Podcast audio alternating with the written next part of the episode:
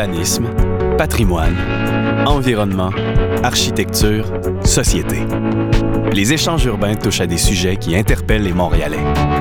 Cette série de conférences réunit des penseurs, des acteurs et des bâtisseurs de Montréal qui partagent leur point de vue sur des thèmes concrets et actuels. La série est une présentation du musée McCord et d'Héritage Montréal. Alors, bonjour à tous. Bienvenue à la conférence Déplacement et distanciation, les rues montréalaises en, transition, que vous allez entendre est une présentation d'Héritage Montréal et du musée McCord. Elle réunit Mme Marianne Giguère, conseillère de la ville du district de Lorimier Plateau-Mont-Royal et conseillère associée au transport actif au comité exécutif de la ville de Montréal, et M. Gérard Baudet, urbaniste émérite et professeur à l'École d'urbanisme et d'architecture du paysage de l'Université de Montréal. Cette conférence hors série de la série Échanges urbains est animée par M. Dinou Boumbarou, directeur des politiques à Héritage Montréal, et elle se déroule en direct en ligne. Euh, c'est à moi? C'est à vous. OK, merci. Bon, euh, bonjour tout le monde. Je regarde mon écran. J'ai quelques J'espère que tout le monde se porte bien. Enfin, c'est toujours ça la question qu'on se pose ces jours-ci. Pour nous, c'est une première expérience, ce genre d'échange urbain euh, en ligne sur un format numérique. Euh, c'est pas qu'on est en train de se réinventer, une phrase qui commence à être un petit peu usée, mais c'est que on pense que c'est impertinent de, d'essayer la formule. On aime bien l'authenticité, on aime bien le, réel. Ça fait partie de notre préoccupation à Héritage Montréal, mais également au McCord. Et les participants des échanges urbains depuis euh, bien des années, c'est en fait c'est le 32e échange urbain que nous avons aujourd'hui, euh, ont toujours apprécié le, la formule, mais on va essayer d'être aussi intéressant. Mais euh, également, ce qui compte pour nous, c'est d'être pertinent. Et à cette fin, on est très heureux de pouvoir compter sur la présence, la participation, contribution de Madame Giguère euh, de la Ville de Montréal. En ces temps particuliers, la Ville a posé des gestes. Et également de Gérard Baudet, euh, qui est Héritage Montréal. C'est bien connu comme étant notre ancien président. Donc, euh, on n'est pas sous influence, mais on est sous familiarité. Et c'est une personne euh, dont on connaît bien le franc-parler, mais toujours euh, l'intérêt des propos. le thème qu'on a retenu avec le musée McCord n'était pas la réinvention de l'espace public, parce que beaucoup d'autres ont, ont exploré le sujet, puis on sait que c'est un sujet qui est très pertinent. Cette année est un peu une année qu'on espère lancer le, Enfin, la démarche de mise à jour du plan d'urbanisme, c'est un le plan d'urbanisme, le premier date de 1992. C'est un grand legs que l'administration de Jean Doré a laissé aux Montréalais, pas juste euh, au service d'urbanisme. Et euh, il était doté notamment d'une vision. Alors, euh, beaucoup de choses nous incitent à être optimistes quant à la démarche de mise à jour. C'est parce qu'on fait, à travers ça, on fait le relais d'une génération à une autre en 2020, euh, beaucoup de questions sont soulevées. On s'est dit, travaillons autour de la notion de la rue montréalaise. Et ça nous est venu notamment, vous savez, le 18 avril, c'est la Journée internationale des monuments et des sites. Le thème pour la planète Terre cette année, c'était le culture partagée, patrimoine partagé on ne pensait pas aborder la question des monuments, on les boulonne dessus, on les déboulonne dessus, on les repeint dessus. Euh, mais on s'est dit à Héritage Montréal, euh, cette notion de rue partagée, c'est un sujet qu'on va probablement aborder aujourd'hui. Elle est souvent traitée en sections, c'est-à-dire euh, d'une façade à l'autre, la façade, le trottoir, la chaussée, le trottoir, le jardin, la façade. Mais nous, on a remarqué que les rues sont également partagées à une autre échelle. Elles le sont euh, entre les générations. Ce sont des éléments pérennes dans le temps d'une ville. Il n'y a pas de rue instantanée. C'est des rues à, long terme, des, objets, des structures, des créations. Ce sont également des rues partagées entre les quartiers. Je vous donne un exemple qui est peut-être pas le premier, mais la, rue Saint-Laurent, elle part du Vieux-Montréal, le, premier quartier fondateur de, la métropole, jusqu'à Annecy, Rivière-des-Prairies. Donc, euh, il y a beaucoup de quartiers le long de cette rue-là, mais on peut dire la même chose de Jean Talon, qui entre Laurence Julep et euh, la Casa d'Italia fait 6 km, traverse un paquet euh, une, série de quartiers. Puis quand on va encore plus vers l'est, avec tout ce qui se passe là-bas, ça va être une autre forme de partage. Et il y a la notion des usages aussi. Alors, cette notion de la rue montréalaise comme un objet en soi, euh, un élément de comme dirait euh, notre mon ancien professeur Melvin Charlie, un peu un élément de l'urbanité, de la montréalité de Montréal à sa façon. Hein, on le retrouve dans, quand on lit les vieux plans de cadastre, les vieux plans de ville. Euh, on se promène dans les archives. Peut-être on devrait regarder également les plans, pas juste les photos anciennes, parce qu'on voit comment une ville a poussé comme un arbre, se développe, etc. Alors, c'était un thème qu'on s'était, euh, qu'on s'était dit serait intéressant, surtout qu'il y a des interventions qui se font. On voit comment on, a une, crise sanitaire qui interpelle, que ce soit au niveau des rues résidentielles, créer euh, des, des, espaces plus sécurisés pour une communauté de voisins. Euh, c'est la ruelle, l'expérience de la ruelle qui traverse puis qui s'en vient dans la rue, peut-être.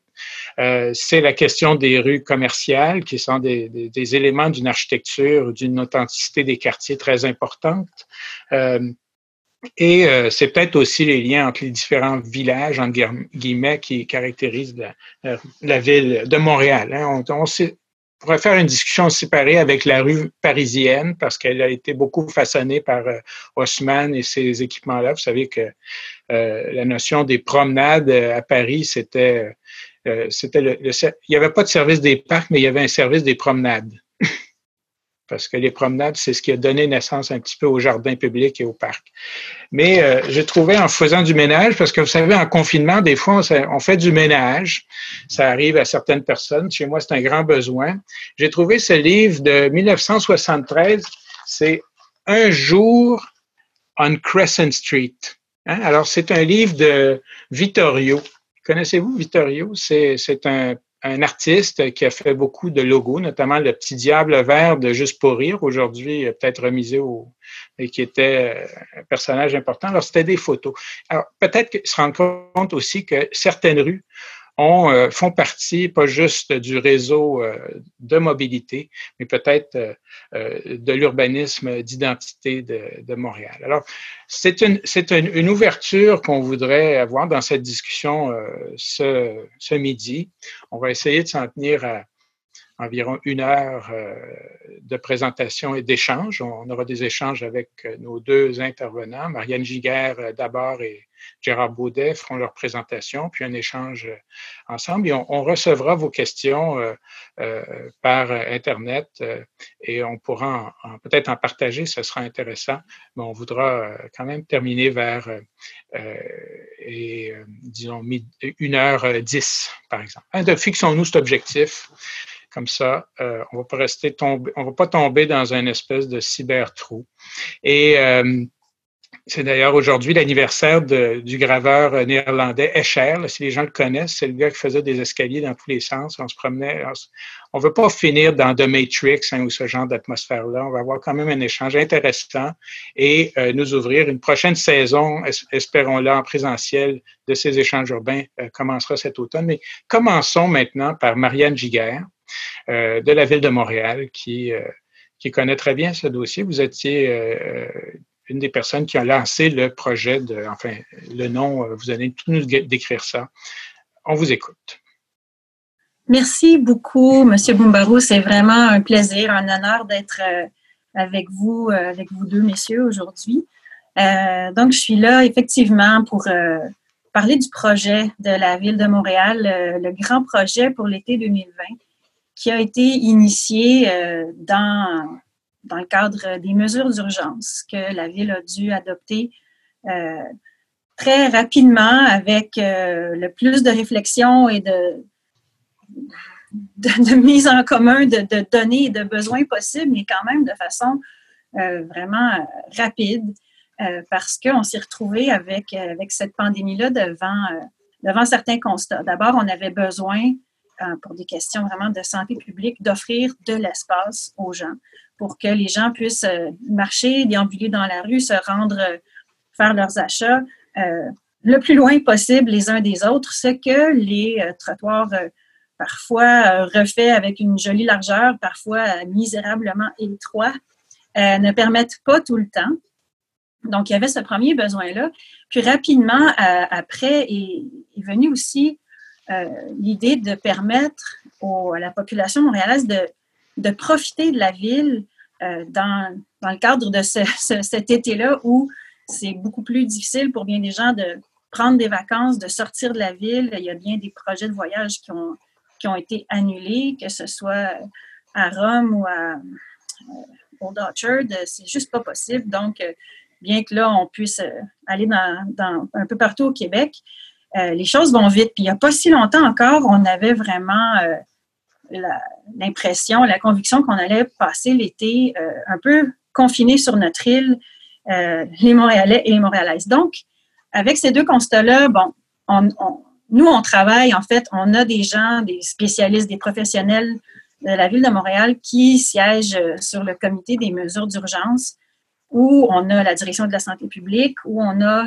le service des incendies de Montréal qui est en fait le chef euh, du CIM, c'est le chef de la sécurité publique à Montréal. Bien sûr, euh, le SPVM aussi est là. Et euh, on a regardé qu'est-ce qu'on peut faire, comment on peut le faire, comment on peut le faire rapidement. Et puis, assez rapidement, on, on a beaucoup d'urbanistes aussi, certains qui sont passés par les meilleures écoles et qui étaient à quelque part avides de pouvoir saisir cette triste opportunité-là pour dire, ben, on va essayer des choses parce que on a, on a l'occasion de dire, il y a des projets dont on parle depuis longtemps, il y a des besoins en mobilité dont on qu'on sait qu'ils existent, mais vous le savez, à la ville de Montréal, entre le moment où l'idée d'un projet est, énoncée et euh, le moment où il est réalisé sur le terrain, il peut se passer vraiment longtemps, typiquement au moins deux, trois ans. Euh, avec tout le processus euh, qu'il y a autour. Je prends juste euh, l'exemple du programme des, des rues partagées ou sur des très petits espaces, là, je pense à celui qui est assez connu dans le plateau Mont-Royal sur la rue Roy au coin de Debullion, où on a fermé un petit bout de rue pour faire une place publique.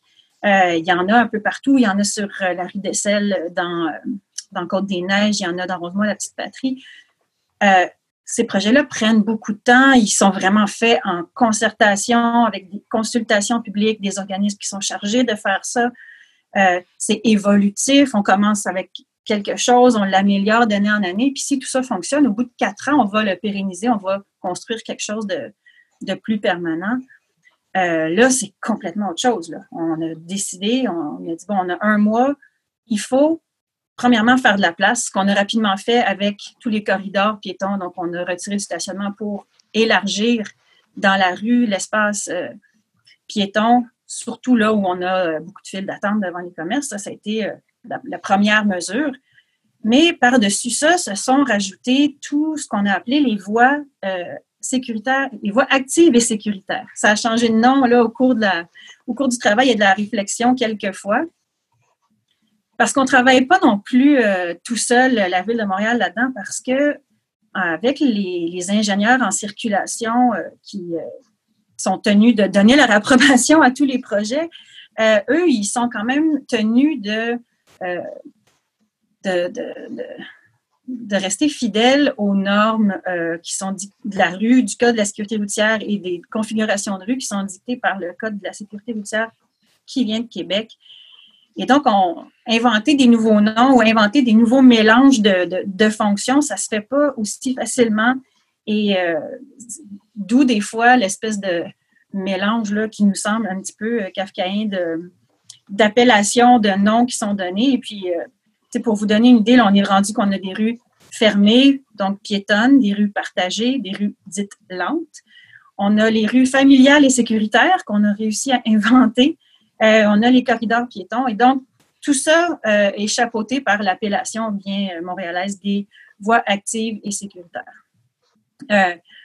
des rues familiales et, des rues familiales et actives, on en a une vingtaine dans plusieurs arrondissements maintenant. Donc, c'est des rues où la circulation demeure permise, mais elle est signalée comme étant locale seulement et où des activités sur la rue peuvent avoir lieu et ont priorité, là, bien qu'on puisse, on fait une partie de hockey, on va euh, se tasser pour laisser passer un véhicule qui est là en, circulation locale, mais euh, c'est des rues qu'on a mis souvent le long de, parcs de quartier pour les agrandir l'aire de jeu puis permettre mm.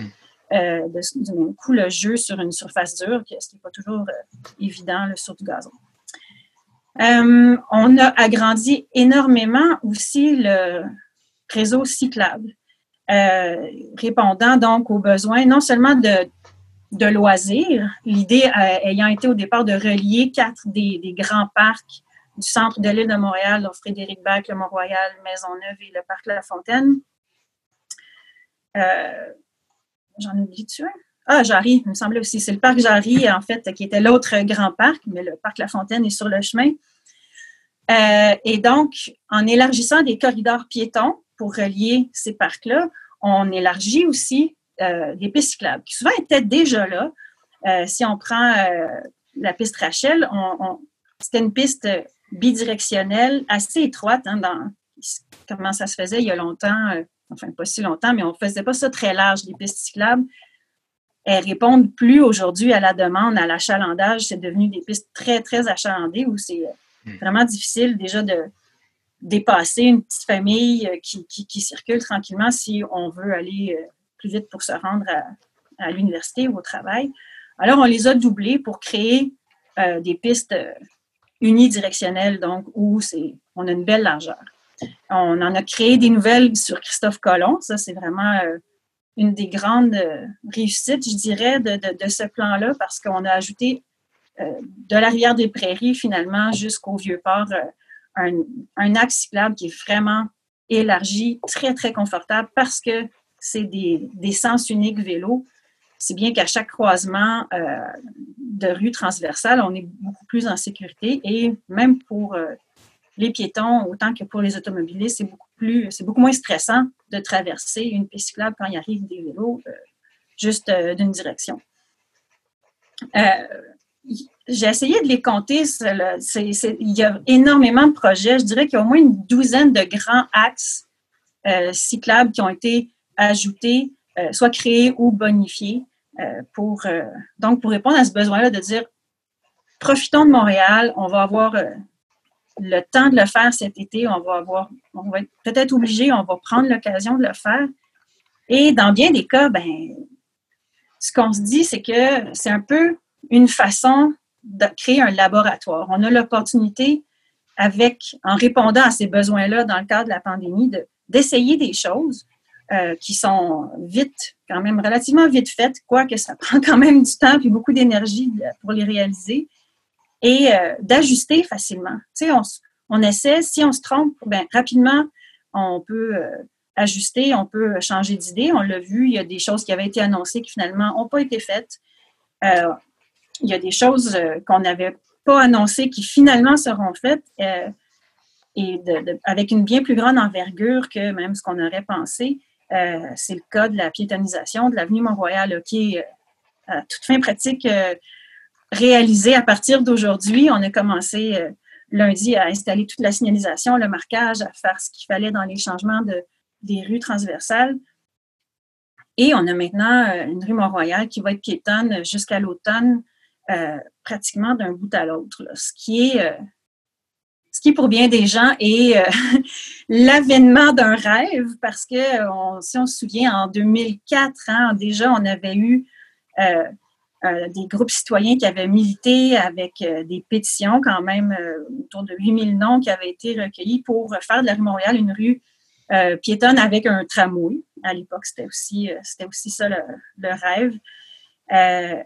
Et euh, pour bien des commerçants aussi, mais c'est la chance, puis ça, c'est l'autre aspect que je n'avais pas dit, c'est euh, c'est la chance de pouvoir installer des terrasses sur chaussée, de prendre de l'espace, de mettre de l'espace entre, euh, entre les tables pour pouvoir servir des clients, pour pouvoir reprendre leurs activités in situ, on va dire, au lieu de tout, tout, faire en, en, livraison ou en commande à ramasser.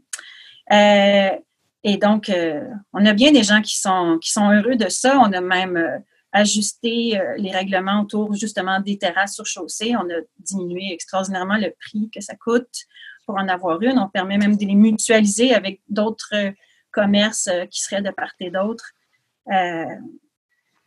c'est vraiment un été de, de test, un été d'observation, d'urbanisme tactique que la ville est en train de faire en répondant donc euh, aux impératifs sanitaires qui sont amenés par, euh, par euh, la pandémie cette année. Ah, puis c'est ça. La dernière chose que je voulais dire, c'est par rapport au vélo, à la mobilité active, c'est que c'est aussi un besoin euh, dans, cette, dans ce temps de pandémie-là qu'on a identifié rapidement parce que euh, les gens se sont mis à craindre euh, les transports collectifs à cause de la proximité qu'on y, qu'on y retrouve. Et on se disait quand les gens vont retourner au travail ou à l'école, ou en tout cas quand ils vont reprendre leurs activités, il ne faut pas que cette quantité-là incroyable de gens qui normalement utilisent les transports collectifs n'aient pas le choix que de se tourner vers la voiture pour se déplacer s'ils ne veulent pas prendre le métro ou l'autobus. Euh, d'abord, il y en a qui peuvent juste pas le faire. Euh, tout le monde ne peut pas se permettre d'avoir une auto. deuxièmement, le réseau ne peut pas accueillir tout d'un coup beaucoup plus de voitures qu'il ne le fait déjà. C'est déjà euh, extrêmement congestionné. Donc, le vélo, c'est vraiment l'outil de mobilité par excellence pour, pour être résilient comme, comme métropole en termes d'offres pour, pour le déplacement des gens. Donc, d'où l'intérêt aussi de, d'agir rapidement pour euh, élargir le réseau cyclable et le rendre plus confortable et sécuritaire qu'il ne l'était. Donc, euh, ça fait un peu le tour du portrait de, de, ce qu'on a fait à Montréal dans les derniers mois. Ah c'est un début. C'est un début. C'est un début. On, revient à vous, mais on va. Euh, merci, Marianne Giguère. Enfin, on, en retient notamment cette. moi, j'ai noté que les choses sont des, les rues sont, les rues montréalaises sont, le dictionnaire est écrit à Québec. Déjà, ça, ça me pose une petite question là. Et euh, on va voir euh, dans nos échanges peut-être peut-être la nuance entre rue et voirie. Euh, prenons un bon terme vintage, hein, voirie, la voirie mm-hmm. publique. Alors, mais on viendra, on va vous regarder. On, on, on va écouter Gérard qui a euh, Gérard Baudet, qui est donc euh, un, prof. Donc, une partie de ces urbanistes avides de faire quelque chose, ça vient de chez vous, ça, Gérard? Tout à fait. oui, euh, je te dis, je, commencerai en, rectifiant. Le dictionnaire a été réécrit à Québec, mais il a été écrit en Méditerranée au large d'Athènes dans les années 1920. Euh, lors du premier congrès euh, international d'architecture moderne, où, euh, il faut se le rappeler, on avait décidé qu'il fallait tuer la rue telle qu'elle avait été construite, aménagée, fréquentée, appropriée depuis des siècles, voire des millénaires. et je pense que c'est une dimension qui, qui est importante. En fait, l'épidémie nous a nous a forcé à revenir en arrière dans un certain nombre de dossiers. Euh, et notamment au plan, euh, au plan socio-sanitaire. Bon, on a évoqué la grippe espagnole. Euh, on a, euh, certains ont évoqué également les, les, avancées du mouvement hygiéniste au 19e siècle, qui, notamment grâce à l'apport des ingénieurs, ont permis un assainissement considérable de la ville. Euh, en matière de, de, rue, je pense qu'il faut aussi euh, faire un retour en arrière, et même peut-être quelques-uns, et notamment pour se rappeler effectivement que euh, nous avons à travailler un héritage qui se met en place à côté des années 1920 et qui va être euh, fortement conditionné par euh, la, la, popularité de l'automobile. Euh, il faut comprendre que depuis ces années-là, la pièce principale du puzzle de l'espace de l'espace de circulation, c'est l'automobile. Et tout va être conçu. ceux qui ont déjà fréquenté les archives ont probablement déjà vu le magnifique terre-plein du boulevard Saint-Joseph euh, qui a été complètement euh, bétonné et rétréci pour permettre l'élargissement des chaussées. Euh, le boulevard, la rue Dorchester qui est devenue aujourd'hui le boulevard René Lévesque où on a détruit un, corridor architecturé complet pour pouvoir faciliter le passage de l'automobile. Ça, c'est un héritage avec lequel on a à composer. Un autre aspect pour moi qui est, qui est important, que je rappelle souvent dans ce contexte où on, on teste des choses, c'est que euh, à la fin des années 50, euh, face à la concurrence féroce des centres commerciaux, euh, dans beaucoup de villes, on avait décidé de relever le défi de la concurrence et on avait décidé de transformer les rues commerciales traditionnelles en pseudo-corridors de centres commerciaux. Et donc, on les avait massivement piétonnisés avec des aménagements souvent de très, très grande qualité, des aménagements très lourds qui avaient nécessité des, des chantiers de grande envergure. Et sur quelques 200 qui avaient été aménagés fin 50, début 60, jusqu'à début 70, il n'y en a pas une trentaine qui ont survécu. Tout simplement parce qu'on s'est rendu compte que c'était pas la solution, c'était pas la, euh, c'était pas la bonne approche et que euh, c'était un peu inutile de chercher à concurrencer les centres commerciaux sur leur propre terrain. Il fallait développer des stratégies euh, qui soient des stratégies adaptées à la problématique et non pas des stratégies strictement réactives. de ce point de vue-là, je trouve que ce qui se passe présentement, c'est d'une certaine manière un peu salutaire, dans la mesure où il faut faire vite, et où on comprend que euh, parce qu'il faut faire vite, on peut pas faire euh, durablement à court terme. Euh, il faut tester des choses, il faut mettre des barrières pour élargir plutôt que de faire un nouveau trottoir avec une surlargeur.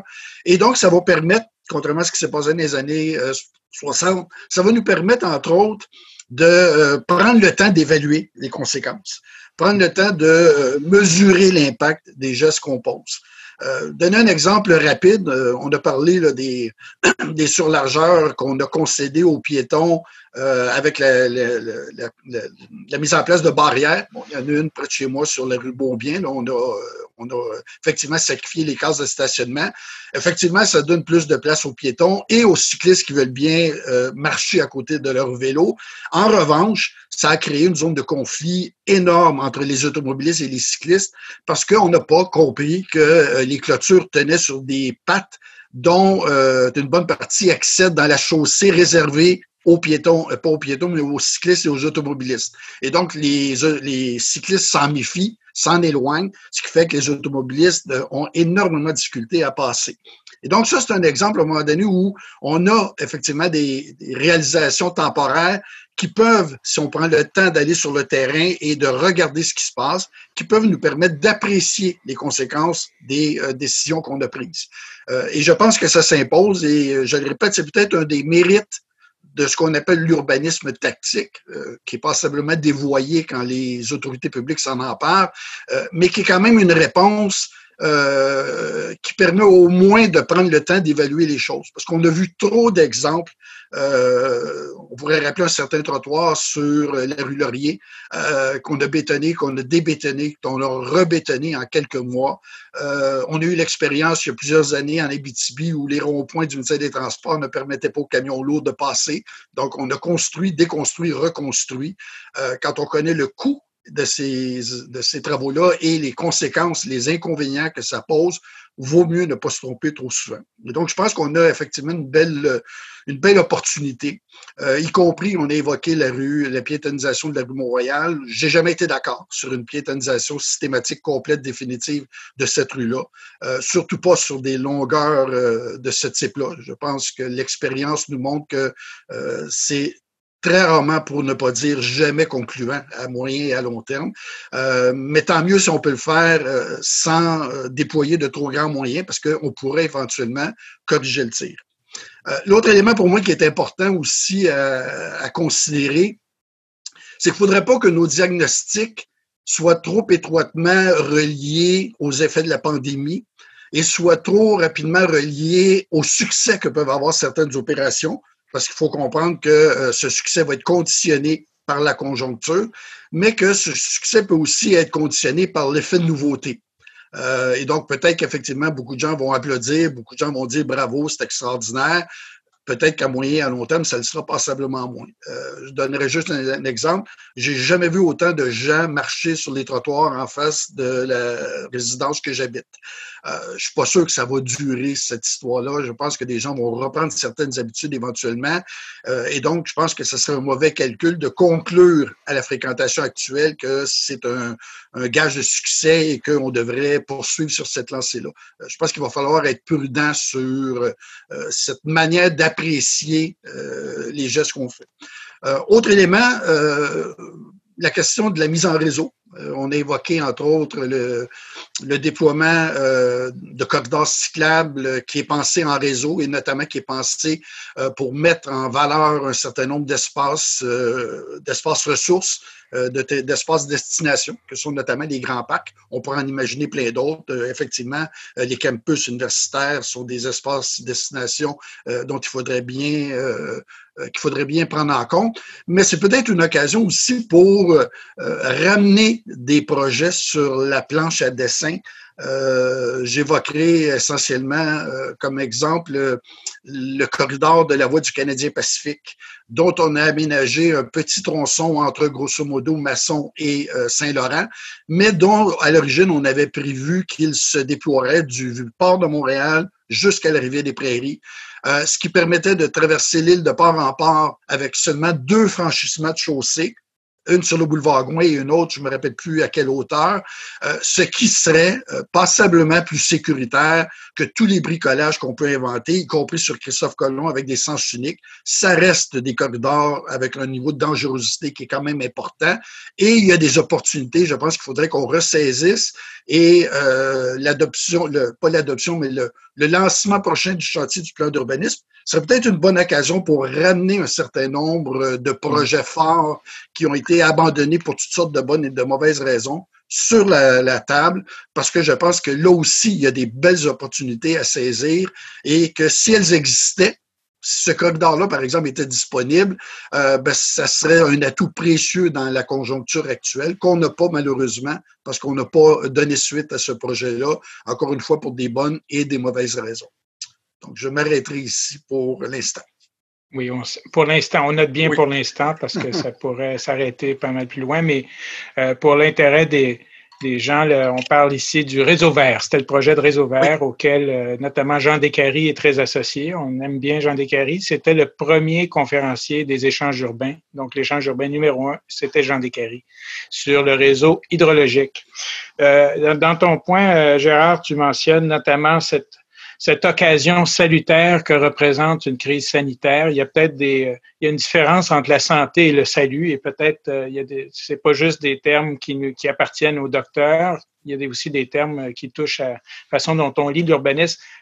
Mais l'urbanisme est-il un jeu? C'est, c'est la mise en garde que tu nous dis. On peut pas faire des diagnostics uniquement sur ce que les gens vont ressentir cet été, parce qu'on a vu la quantité faramineuse de gens qui font du jogging. Je suis pas sûr que ça va durer aussi longtemps que ça euh, sur les dix prochaines années. Mais, si tu euh, permets, Dino, je voudrais juste rajouter une petite précision par rapport à cette dimension-là. Euh, je, parlais des, des, des, de la nécessité d'avoir un peu de mémoire. Euh, il faut se rappeler que les grandes avancées dans la deuxième moitié du 19e siècle sont dues beaucoup, beaucoup, beaucoup aux ingénieurs. Euh, et notamment aussi aux, à tous ceux qui ont dénoncé les conditions socio-sanitaires des populations. On a fait beaucoup de grands chantiers d'amélioration des environnements bâtis à l'époque, mais la médecine, grâce au succès considérable qu'elle a connu au 20e siècle, a complètement relégué aux oubliettes la euh, dimension socio-sanitaire, la dimension environnementale des questions de santé publique. Or, euh, la pandémie nous a rappelé durement euh, avec des statistiques qu'on a vues notamment à Montréal-Nord euh, et dans certains autres quartiers montréalais, que l'environnement reste un élément déterminant de santé publique et que euh, la pandémie actuelle, et ça devrait être mis à l'ordre du jour du futur plan d'urbanisme, la pandémie actuelle nous rappelle que l'environnement est un déterminant de santé publique qu'on a malheureusement négligé parce que la médecine nous avait fait croire qu'elle pouvait tout régler Or, euh, on a la démonstration que c'est loin d'être acquis et je pense que le prochain plan d'urbanisme devrait accorder beaucoup d'attention parce qu'entre autres, les grandes interventions qu'on a évoquées tantôt, les pistes cyclables, les corridors, etc., malheureusement, dans ces milieux-là, c'est pas là qu'on retrouve les investissements les plus considérables. Et je pense qu'il faudrait qu'on soit attentif à cette question-là. Tu poses un peu la question de la définition de l'environnement. Ce serait bien de c'est une préoccupation très actuelle. Il y a une crise climatique, euh, il y a des, considérations de transition écologique qui se discutent au niveau euh, de, de, la haute direction, finalement, du leadership montréalais. C'est des orientations importantes. Moi, je, je, mettrais un peu un grain de sel en termes de territoire parce que l'environnement, c'est quelque chose qui est partout et un peu nulle part à la fois parce que sais, ça peut être tellement planétaire qu'on ne réalise pas à quel point le territoire local en est un instrument. Peut-être qu'on devrait, au lieu de rentrer, tu sais, le débat sur l'Hôtel Dieu en 92, il y a une consultation publique qui a un peu révélé le lien entre les équipements hospitaliers et le territoire réel dans lequel des gens vivaient par rapport au territoire administratif des, tableaux Excel qu'on trouve dans les administrations publiques, notamment gouvernementales. Mais euh, je, passerai un peu la parole à Marianne Gilliger des quelques observations parce qu'il y a cette idée de mise en réseau et euh, dans le, plan que la Ville a présenté, on s'en était parlé d'ailleurs, Et j'étais bien content d'entendre la, multiplicité des interventions qui sont proposées parce que quand on regarde les images euh, de ce que la ville de Montréal fait, on a l'impression que c'est un plan qui n'est pas à l'échelle des quartiers alors qu'il l'est profondément. Euh, parce que la cartographie qu'il présente est une cartographie de voirie. Hein, je pas le, c'est un vrai mot, c'est très beau. On peut même faire de la poésie avec voirie, puis ça donne des points au Scrabble, mais il y a peut-être euh, d'autres notions. Peut-être euh, cette, mise en réseau, comment est-ce que vous, le voyez, vous la mm-hmm. voyez un petit peu? Ben, c'est qu'en fait, il y a la façon dont la ville est faite, hein, vous savez, il y a tous les pouvoirs, euh, certaines parties des, prérogatives qui sont des, des services centraux, puis toute une autre qui est dans les arrondissements. Puis quand on quand on a lancé le projet, euh, le grand projet des, voies actives et sécuritaires, c'était vraiment le, service euh, de, la, mobilité de la ville-centre qui l'a imaginé, qui l'a conçu et qui l'a même, euh, en collaboration avec eux, mais qui l'a même implanté dans les arrondissements, ce qui est quand même quelque chose qui se fait relativement rarement, en fait, ou à peu près jamais, à moins qu'on soit dans des grands projets plus euh, des infrastructures de l'eau, par exemple, des choses comme ça. Mais là, euh, en parallèle à ce, à, ce travail-là, chaque arrondissement y a amené sa couleur. Chaque arrondissement a dit, mm-hmm. OK, bon, ça, c'est le grand réseau de connexion des grands parcs tel qu'il est imaginé, tel qu'il est voulu. À notre échelle, qu'est-ce qu'on va faire? L'exemple des rues euh, familiales et actives, ça, c'est vraiment une création des arrondissements, de dire, ben, dans les quartiers, à vraiment sur un plus petit territoire, comment on veut offrir de l'espace aux, gens qui ont envie d'en profiter, qui ont envie de jouer dehors? Euh, ben là, on, détermine un tronçon de rue le long d'un parc, parc on, le rend, euh, on le rend partagé, on l'anime un tout petit peu avec euh, quelques, arbres en pot, avec du marquage ludique au sol, et puis voilà il y a eu euh, beaucoup de discrétion aussi qui a, été donnée aux arrondissements pour tous les, corridors piétons, par exemple, ou d'autres rues euh, partagées. Au plateau Montréal, on est encore en train de réfléchir à l'établissement de rues partagées. Cette fois, là, il n'y aura pas d'autres rues piétonnes. Euh, une, grande comme Mont-Royal, vous l'avez dit, M. Baudet, c'est très long et c'est bien assez. Mais il y a des rues partagées où là, il y aurait vraiment un mélange de toutes les type de mobilité qui puisse cohabiter avec une vitesse, euh, une vitesse diminuée. Il pourrait en avoir plus dans le Myland. On pense à Saint-Viateur, euh, Fairmont ou Bernard. C'est des choses qui sont euh, actuellement, au moment où on se parle en, discussion, puis les, les, relations avec les gens sur le terrain, les commerçants, les résidents sont, sont super étroites. Là, on, on, est sur le terrain, les, les, élus, énormément, puis on est en lien avec, avec les urbanistes qui travaillent à l'arrondissement. Donc, il se fait une vie de quartier avec ces mesures-là. Euh, il se fait aussi le souci d'aider les commerçants à reprendre du poids de la bête est vraiment, est vraiment grand dans ce, dans ce travail-là. Donc là, on n'est plus, euh, est un peu dans la réaction aux dommages collatéraux de la, de la pandémie, de la crise sanitaire. C'est-à-dire qu'on a tellement de commerces qui en ont souffert Mm. Euh, au premier chef, euh, les bars, euh, tous ceux qui ont, juste été fermés, qui n'ont pas pu continuer à, vendre pendant les derniers mois, de dire comment on va leur donner de la place, comment on peut aider à animer un petit peu plus la rue ou en tout cas à créer de l'espace. c'est des choses qui se réfléchissent selon les arrondissements, selon leur couleur. Donc, on, travaille beaucoup là-dessus. Il y a des arrondissements qui sont vous l'avez vraiment dit, euh, M. Baudet, qui sont plus, euh, qui ont été par le passé peut-être plus proactifs, qui ont avancé plus rapidement dans, dans, l'établissement de pistes cyclables pour aller connecter tout le monde à un réseau pour que chacun très près de chez soi puisse trouver euh, une bande cyclable, quelque chose pour se rendre sur le réseau cyclable supérieur, là, si on veut le voir en termes de voirie.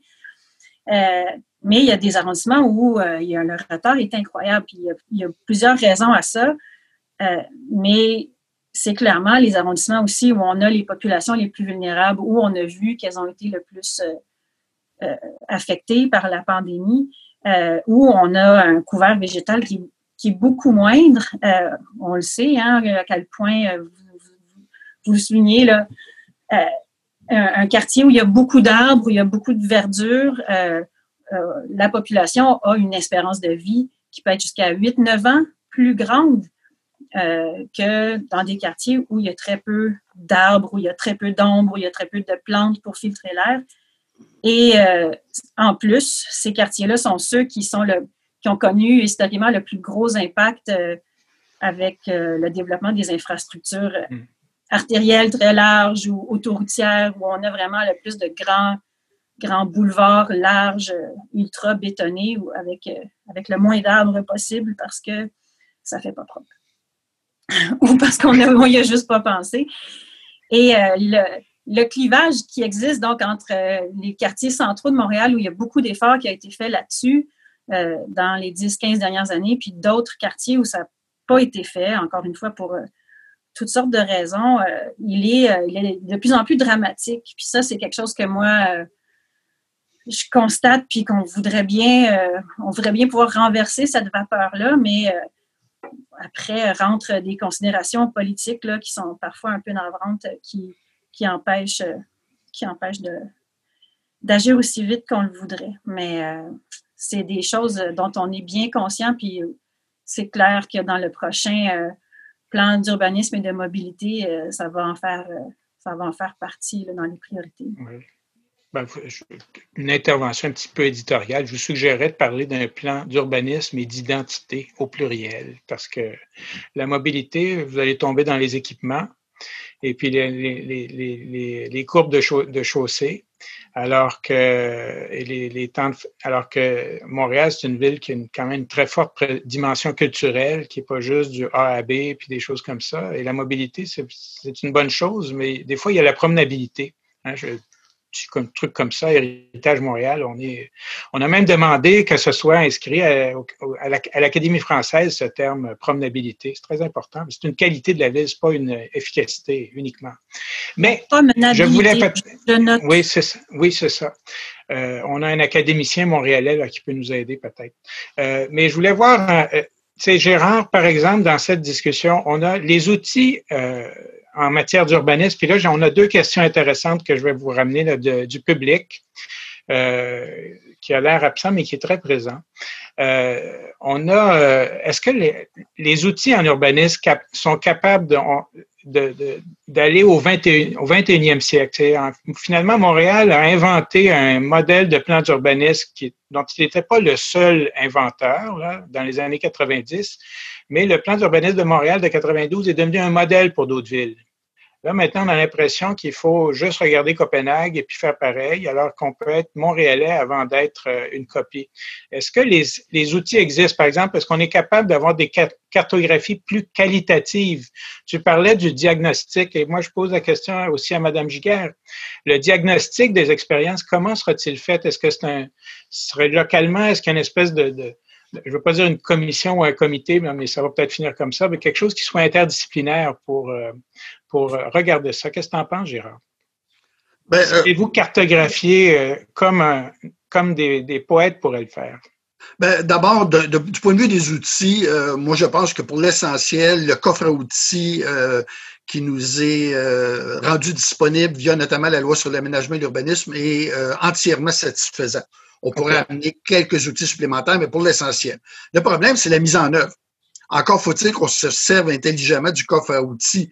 Euh, il y a une question qui a été posée sur Griffintown. Manifestement, euh, dans ce secteur-là en particulier, euh, on, a, on a complètement laissé aller la mise au profit des promoteurs et on est obligé d'essayer de rapiécer euh, sur un territoire qui est, euh, euh, qui est extrêmement mal foutu et on n'arrivera jamais à faire un vrai quartier avec Griffintown parce qu'on a raté l'occasion de manière absolument magistrale. Donc, de ce point-là, il faut, faut faire la part des choses entre les outils et la manière dont on s'en sert ou la volonté de s'en servir, parce que ça, c'est aussi une autre chose. Encore faut-il qu'on ait la volonté de s'en servir. Euh, mais il ne faut pas tout mettre sur le dos des outils non plus. Il y a parfois des, opportunités qui sont présentes, des stratégies euh, qui euh, fonctionnent très bien avec les outils qu'on a, mais qui sont pertinentes surtout par leur originalité. je prendrai le dossier des écoles. On le sait depuis plusieurs années, pour toutes sortes de raisons, notamment avec la multiplication des programmes spécialisés à options.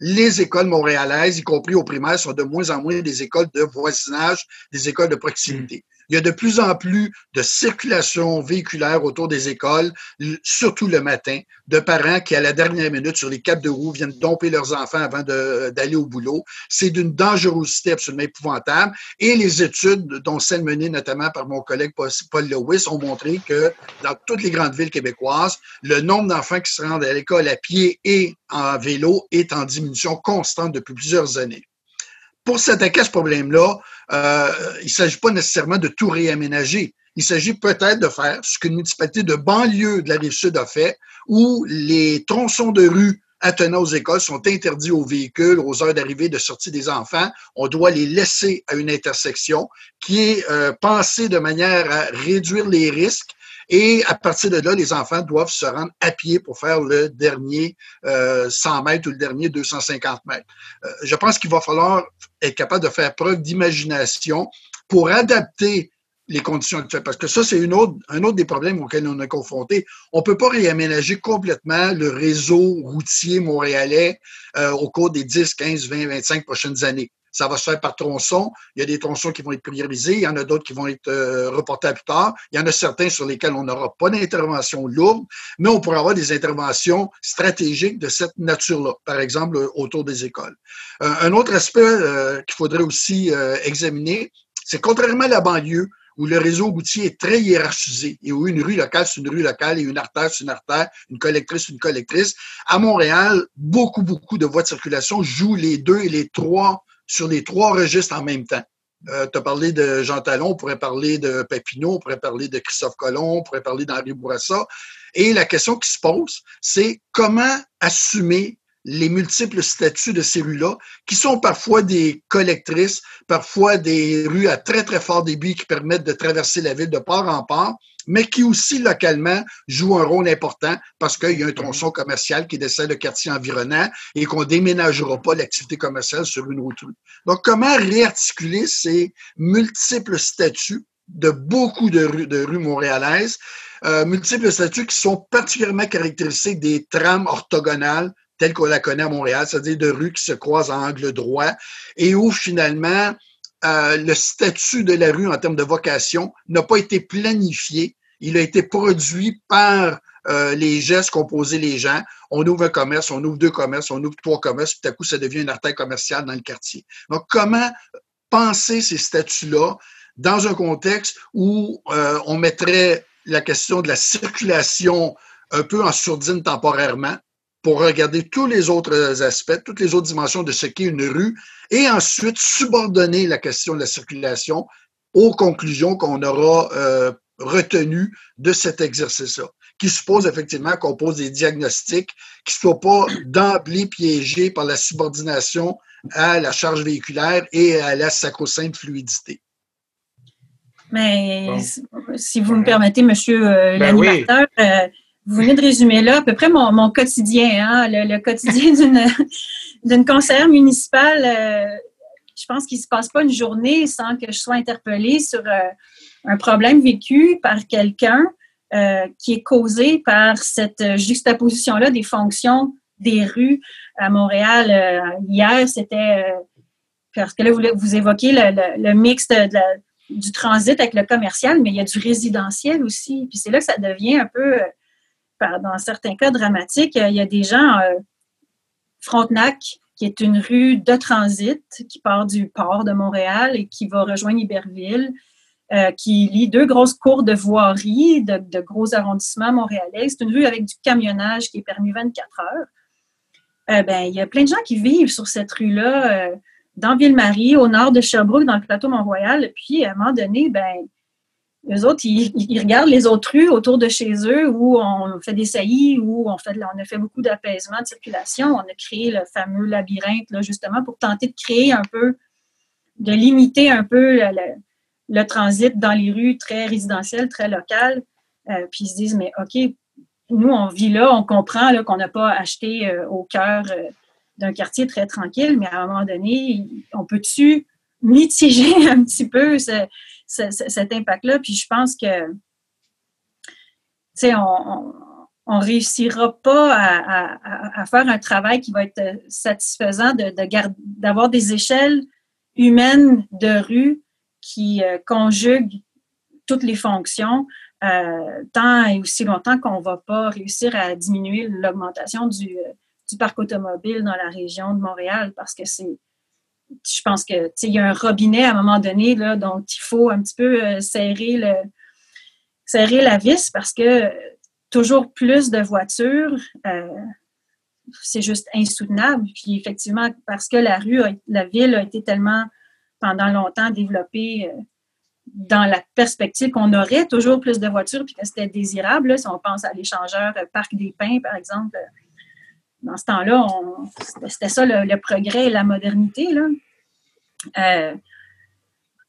c'est c'est ça. C'est qu'à un moment donné, on peut travailler très fort à, l'échelle des, quartiers, puis créer des petits milieux de vie intéressants, puis on, peut avoir beaucoup d'impact. Puis ce que vous évoquez pour les écoles, c'est, parfait, c'est en cours. On est déjà même en collaboration avec euh, une chercheuse de l'Université McGill qui a des qui implante des projets pilotes dans ce sens-là euh, pour euh, justement fermer des périmètres autour des écoles aux heures d'arrivée et surtout le matin, mais ça peut être en fin de journée aussi pour essayer par, euh, la contrainte, finalement, de, limiter cette habitude-là qui a été tellement prise de plus en plus par, euh, les parents de déposer leur enfant en voiture.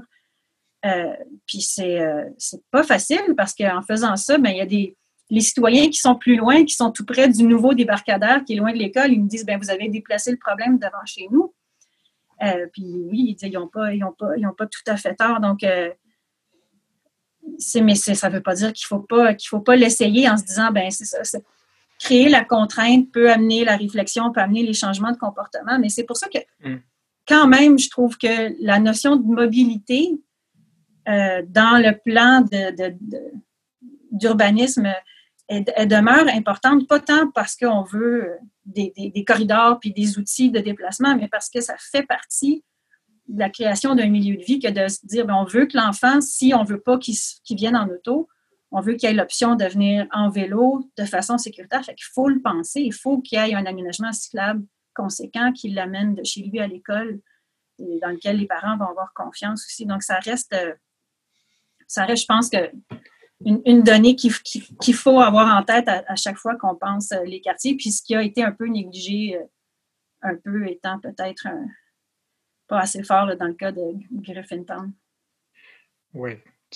On évoquait Griffintown parce qu'on a Erika Nemis qui nous a envoyé une question ici qui, qui faisait notamment euh, euh, référence, puis là, je pense que ce serait intéressant de le réfléchir comme ça. Ça va dans le sens de ce que Gérard disait, ce que vous dites aussi, Madame Giguère, c'est qu'on est un peu dans un, on n'est pas dans un urbanisme de construction de la ville autant que de requalification dans bien des cas. Et euh, Griffintown, c'est un territoire, on l'a peut-être sacrifié. On aurait si on avait fait la, réflexion d'urbanisme avant d'avoir fait les projets, peut-être qu'on on aurait d'autres résultats. Mais présentement, on a beaucoup de chantiers, ce qui fait qu'on a un endroit où il y a beaucoup de monde et des chantiers. Et euh, finalement, la requalification, c'est pas euh, soudainement le dessin avant puis le dessin après. Il y a toute la transformation. Est-ce que c'est une, une, la dimension du chantier, puis on sait qu'il y a des chantiers publics. Là, on a les, les, les bollards verts qui apparaissent le long de certaines rues, mais on a la, forêt, les grandes migrations, moi je les appelle les zèbres montréalais, là, tous les, cônes oranges zébrés là, qu'on a, qui envahissent nos rues,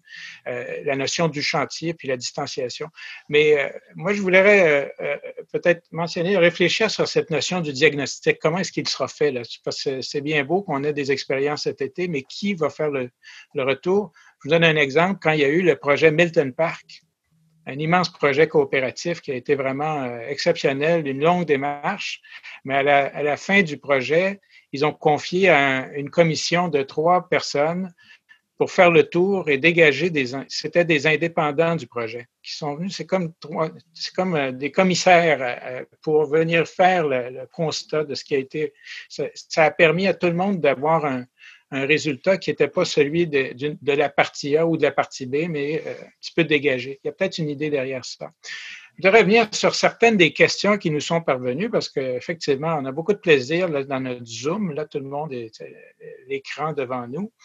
Euh, mais on a des questions qui font euh, il y a, un, monsieur Émile Bouchard qui nous Émile Ferland, pardon, qui réfère, Gérard va adorer, la Giovannoni 1931. Il faut développer la conscience urbanistique chez la population. Est-ce qu'on ne pourrait pas enseigner l'urbanisme dans les cours de géographie dans les écoles, au-delà de la question des, débarcadères? On a une autre question sur la place des quartiers. Euh, dans la réflexion sur, euh, sur l'urbanisme. Et, je reviens avec ma notion de rue, parce que c'est vrai qu'il y a des rues comme Iberville, Frontenac, vous mentionnez, qui sont, euh, il y a ce conflit. Mais est-ce qu'il y a une identité montréalaise à la rue montréalaise ou finalement c'est un Parce que des, des cohabitations vélo, auto, camion, finalement, c'est des véhicules, puis on sait que c'est une, une, bataille mondiale. Mais dans une perspective montréalaise, je ne sais pas comment est-ce que vous voyez euh, cette question, l'échelle du quartier, la notion de quartier euh, et la notion de rue là-dedans. Euh, Gérard, peut-être. Oui, eh ben, et, euh, si vous pas une dissertation sur, Giovannoni, là. Non, non, je reviendrai rapidement sur le concept de, de déambulité. actuellement, il y a beaucoup, beaucoup d'études qui se font. C'est Mme Châteauneuf qui introduit la déambulité. oui. Il y a beaucoup, beaucoup d'études qui se font actuellement sur la marchabilité. Ça repose en partie sur des aspects techniques, qu'il n'y ait pas trop de craques dans le trottoir, qu'aux intersections, soient capables de lire la circulation, etc. La question de déambuler, c'est beaucoup plus qualitatif. C'est l'expérience vécue au, gré d'un déplacement. Euh, et par rapport au quartier, par rapport à la rue comme telle, euh, tu as parlé d'échelle des quartiers, je reviendrai euh, sur, entre autres, le livre de Yann Gell sur la ville à l'échelle humaine. Euh, j'en avais fait un commentaire et j'avais dit on a malheureusement très mal traduit euh, cet ouvrage quand on lui a donné le titre français qu'on lui a donné. Parce que dans le fond, ce que Yann Gell nous dit, c'est pas qu'il faut avoir une petite ville, ce que connaît beaucoup l'idée de ville à échelle humaine. Il faut avoir une échelle humaine dans la ville. Et une échelle humaine, ça peut exister même dans un corridor de gratte-ciel. Il y a plusieurs expériences euh, à l'échelle internationale qui nous montrent bien qu'on peut être très, très confortable dans une rue bordée de gratte-ciel parce que, entre autres, c'est particulièrement les trois premiers euh, étages qui sont euh, les, plus, les plus significatifs dans l'expérience qu'on peut vivre. L'interface ou la perméabilité des façades, l'espace de transition entre le trottoir et l'accès au bâtiment. Et, bon, je donnerai un exemple rapide. nos rues de de duplex triplex de 7 mètres de front sont euh, beaucoup plus à échelle humaine que des rues de bungalow qui pourtant sont beaucoup moins denses mais ne sont pas à une échelle agréable parce que effectivement toutes ces dimensions là sont euh, passablement moins réussies. Euh, et je pense qu'il faut aussi réintroduire cette, cette question-là. Je reviens sur Griffintown. une des grandes, grandes lacunes de Griffintown, c'est pas juste le fait que presque pas de trottoirs et qu'on ne pourra jamais les élargir, c'est le fait que le rapport au bâtiment est extrêmement médiocre. Euh, on n'a pas des interfaces de qualité quand on se balade dans ces rues-là. L'effet canyon est très désagréable. Et donc, il faudrait que dans le plan d'urbanisme, par exemple, on s'intéresse davantage à ce rapport entre le bâti, les espaces de transition et le domaine public qui est la rue, la chaussée, etc., pour qu'on on réapprenne à construire des rues qui sont des morphologies urbaines et non pas juste des espaces circulatoires bordés par des bâtiments. Euh, je pense qu'il y, a beaucoup, mm. beaucoup de réflexions à faire sur cette question-là parce que dans plusieurs projets des deux, trois dernières décennies, euh, qui sont peut-être très réussis au plan architectural, mais au plan de l'insertion de l'architecture dans la ville, c'est pas particulièrement réussi. Euh, et je pense que si on veut des rues qui sont agréables à marcher pour l'expérience qu'on peut y vivre, il faut euh, retrouver ça. Euh, c'est pas pour rien que les gens aiment marcher dans les ruelles. Il y a quelque chose d'expérientiel dans la ruelle qui est assez extraordinaire, même si on risque de se casser le nez à tous les deux mètres parce que c'est plein de trous partout, c'est tout croche, c'est pavé en raboudinage. Il y a une expérience qu'on peut vivre dans la ruelle et je pense qu'il faudrait qu'on redécouvre cette, euh, cette dimension expérientielle dans l'organisation de la rue comme corridor, que ce soit pour les cyclistes, pour les piétons, pour les gens à trottinette qu'on puisse vivre une expérience. Et ça, c'est dans le rapport entre le cadre bâti et euh, le domaine public que ça se, que ça se s'insère. Donc, une mm-hmm. notion un peu d'architecture urbaine là-dedans. Là. Tu sais, C'est pas juste. Euh, et euh, juste pour préciser, nous, on a fait une petite réflexion marchabilité ou promenabilité. Nous, on a voté en 2002 pour la promenabilité parce que on a remarqué que euh, les animaux marchent, mais les citoyens ont le droit de se promener. Et ça, c'est une qualité de, la ville qu'il faudrait réintroduire. Et euh, euh, je rappelle, Madame Giguère, peut-être là-dessus, vous rappellerez un, un certain novembre 2017, là, ça doit être assez bien marqué dans votre livre d'anniversaire. Et il y a eu Monsieur Doré qui a été interviewé à l'occasion d'un certain événement de portée municipale, sinon planétaire et il disait euh, on va bâtir une métropole à échelle humaine. Donc, effectivement, comme Gérard le disait, euh, il n'y a pas question d'opposer. Il ne faut pas avoir euh, uniquement des villages puis on démolit tout ce qui est entre ça. Comment est-ce qu'on. Il y a peut-être une invention de la ville à partir de ce qu'on connaît, c'est-à-dire on a un excellent dictionnaire ici. Madame Giguère, sur ces questions de comment réintroduire la rue montréalaise avec cette expérience de la rue? Hmm. Est-ce qu'on peut l'avoir pas uniquement dans les quartiers euh, centraux? Tu sais, par exemple, euh, on a ben, des quartiers plus euh, récents à Montréal. Monsieur Baudet parlait de, la boîte à outils qu'on a, puis celle dont disposent les arrondissements, c'est toutes les règles d'urbanisme. Les règles qui encadrent les rénovations architecturales, le remplacement des composantes sur les bâtiments, mais aussi les implantations.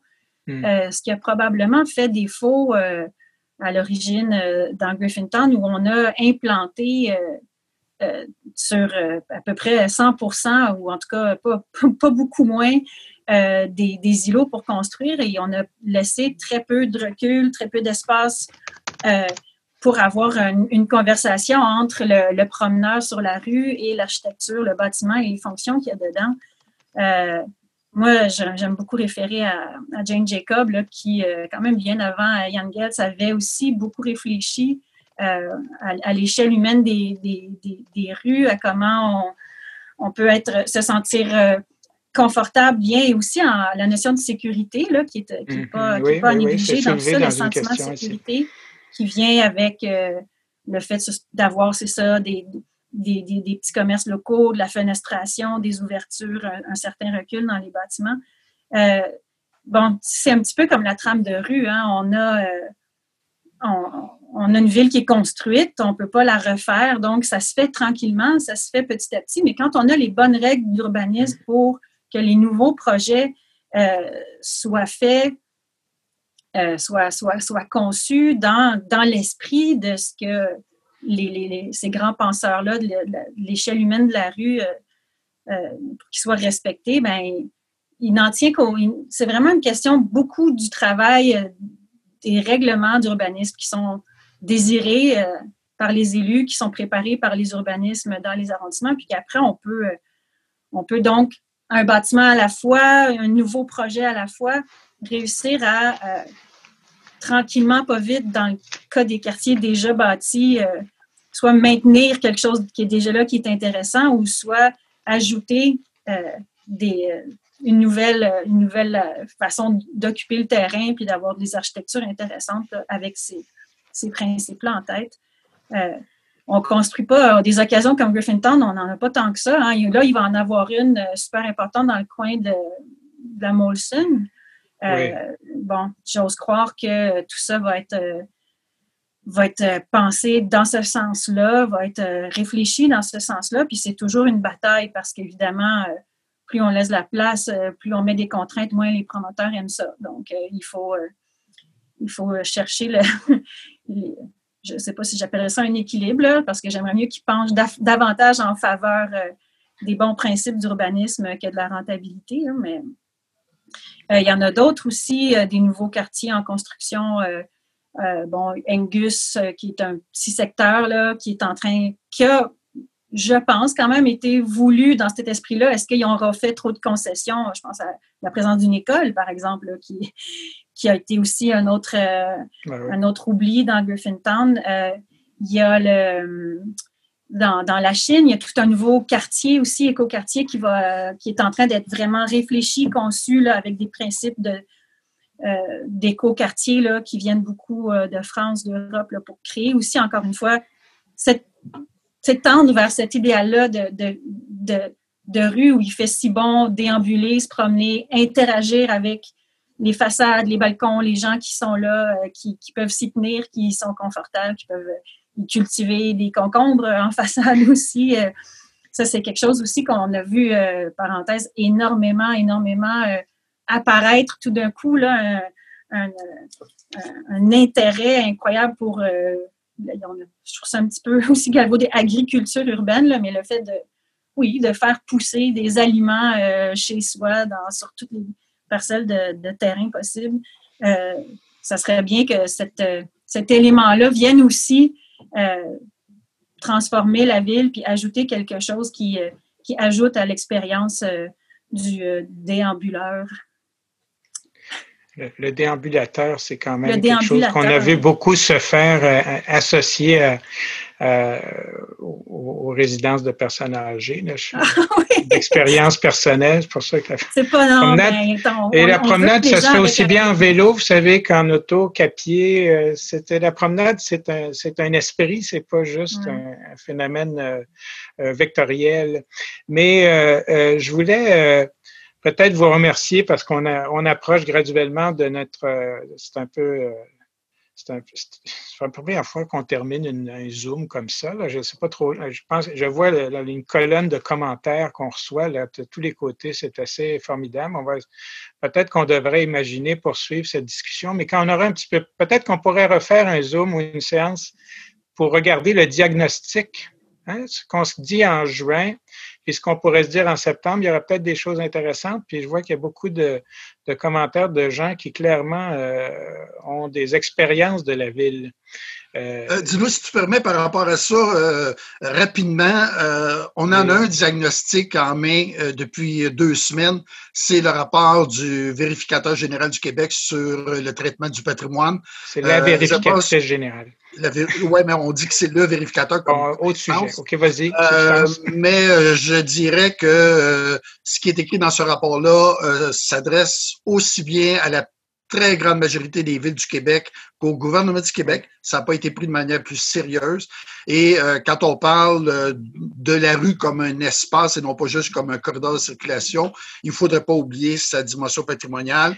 et de ce point de vue-là, à Montréal, depuis 20 ans, c'est un gâchis euh, avec une généralisation du façadisme. Et euh, je pense qu'il faudrait aussi qu'on réfléchisse euh, à ce rapport, non pas seulement physico-spatial, mais à ce rapport temporel à la rue et à ce qu'elle représente.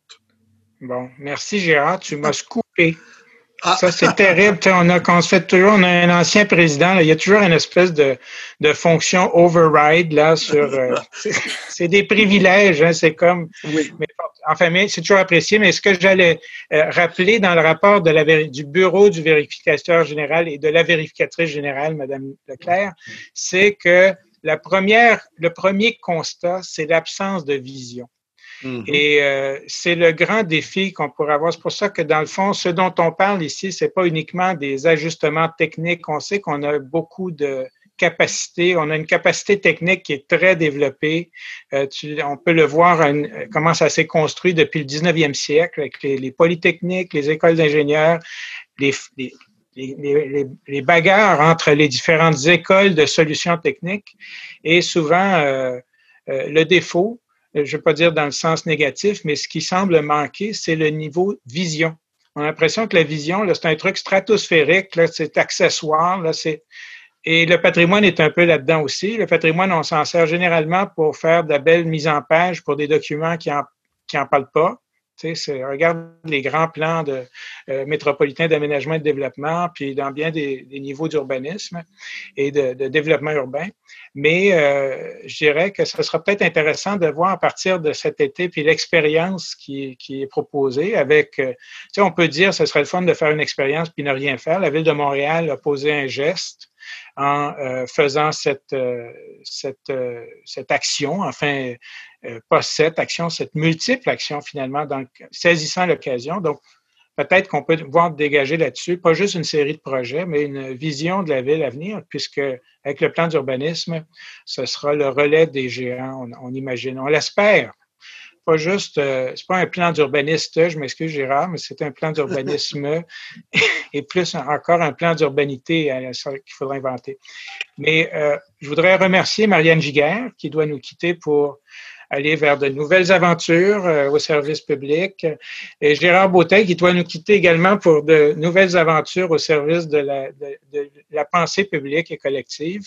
Et on vous remercie pour d'avoir pris votre temps. Je remercie également les, les gens euh, qui ont pris le temps de leur heure du lunch. Je vois qu'on est rendu à 80. 80, ce chiffre merveilleux qui est celui d'une si belle ligne d'autobus sur l'avenue du Parc. Euh, on est rendu, les, les participants se laissent. Alors, je les salue. On vous remercie. Et euh, ben, surveillez, inscrivez-vous pour euh, peut-être garder euh, au courant. Il y aura peut-être d'autres euh, séances comme ceci. Enfin, je pense que c'est pas juste dans le peut-être, c'est sûrement. Et peut-être le façadisme, on devrait en faire une autre parce que c'est un vrai sujet. Le verdissement, les arbres, c'en est un autre. Et finalement, c'est le modèle montréalais, c'est qu'on est pertinent, mais aussi tourné vers l'avenir. on a beaucoup de plaisir à le faire. Alors, merci encore et bonne journée. Portez-vous bien. Vous aussi, M. Mombarou. Merci beaucoup. Merci. Les thématiques urbaines vous passionnent? Abonnez-vous à l'émission pour être informé de l'ajout de nouveaux épisodes. Nous sommes intéressés à connaître les sujets qui allument les Montréalais. Proposez des thèmes pour la prochaine série Échanges urbains en passant par la page web des Échanges urbains sur le site du Musée McCord.